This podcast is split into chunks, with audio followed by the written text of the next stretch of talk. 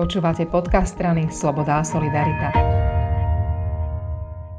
Na Slovensku asi nie je väčšieho experta na odvody, e, platby štátu, dôchodky, príspevky, prídavky, než je Jozef Mihal.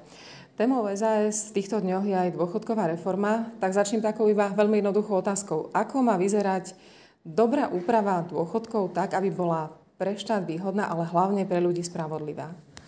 Ďakujem veľmi pekne za tie úvodné slova, to ste ma teda potešili. A pokiaľ ide o otázku, no treba tam vlastne vyvážiť niekoľko uhlov pohľadu na vec. Pre nás je ten najdôležitejší pohľad to, aby dôchodkový systém bol dlhodobo udržateľný. To znamená, aby sme neslubovali ľuďom niečo, čo teda možno my nie, ale tí, ktorí prídu po nás, jednoducho nebudú vedieť eh, splniť. Eh, dôchodky musia byť aj zajtra, aj o 5 rokov, aj o 30-40 rokov, keď pôjdu na dôchodok dnešní mladí, ktorí teda platia mnohí vysoké odvody eh, s určitou nádejou, že čo si z toho na dôchodku mať budú.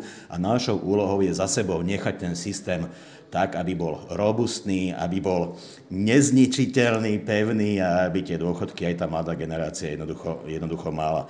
Ale samozrejme, na druhej strane je tu záujem, aby tie dôchodky boli čo najvyššie, aby ten systém bol vyvážený, aby bol aj e, zásluhový, spravodlivý, ale aj dostatočne solidárny. No a úlohou politikov je to všetko dobre zvažovať, e, dobre manažovať odborné týmy, ktoré tú reformu pripravujú a na konci predstaviť ľuďom a ďalším politikom, poslancom, expertom e, také návrhy, či už ústavného zákona alebo toho obyčajného zákona, aby bola čo najväčšia spokojnosť. Úplná spokojnosť nebude nikdy, lebo tí chcú tie dôchodky mať povedzme tisíc eurové, tí zase chcú, aby ten štátny rozpočet bol absolútne v top kondícii, to sa jednoducho nedá. Treba to urobiť ale zvyvážené, spravodlivé a každý si tam musí vedieť nájsť to svoje. Aj ten e, tvrdý ekonóm, ale aj ten dôchodca, ktorý si naozaj celý život platil tie odvody a chce ten dôchodok mať slušný.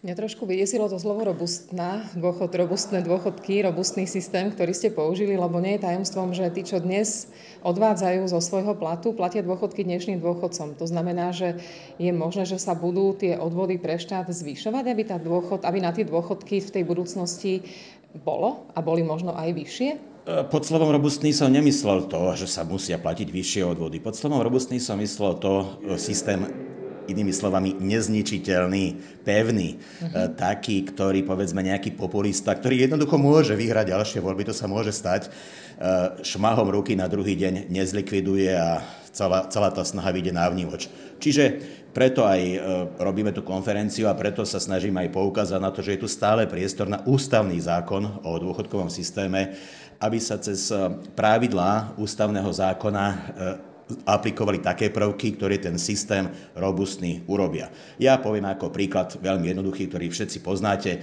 Druhý pilier, chceme jednoducho zabetónovať druhý pilier, aby ho nemohol nikto ani zrušiť, ani ľuďom tie úspory, ktoré tvrdíme sú ich súkromným vlastníctvom, aby im to nemohol nikto zobrať a aby ten druhý pilier mal určitú váhu, aby nebol, ako sa hovorí, marginálny, aby sme tam neplatili nejaké 2-3 smiešne len, aby bolo, ale aby bol skutočne silný a to treba tiež povedať, aby ten druhý pilier konečne začal poriadne fungovať tie akciové trhy a tak ďalej, indexové, indexové fondy dokážu ľuďom priniesť v tom druhom prídeli o mnoho, o mnoho vyššie výnosy, ako si mnohí stiažujú, keď sa pozerajú na výpisy zo svojich účtov, že tá robustnosť má byť aj v tom, aby to bolo pevné, aby to bolo naozaj dobré a aby to bolo nespochybniteľné. Veľmi dôležitá otázka je plánovanie a my vlastne dnes netušíme, aké budú dôchodky o 10 rokov, o 15, o 20 a je to pomerne podstatná vec, keď sa človek pripravuje na nejakú svoju starobu alebo na neskorší vek.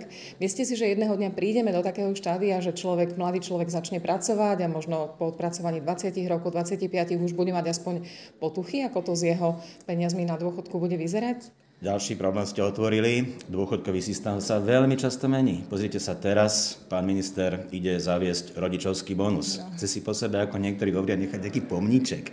Niečo, čo tam bude akože jeho.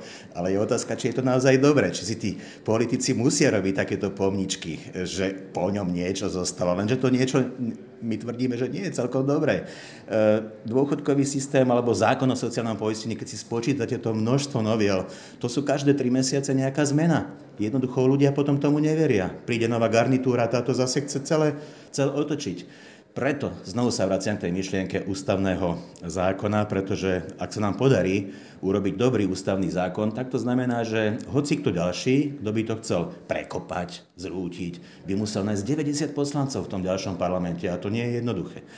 Takže to je moja odpoveď a reakcia. Ďakujem veľmi pekne. Nech sa páči.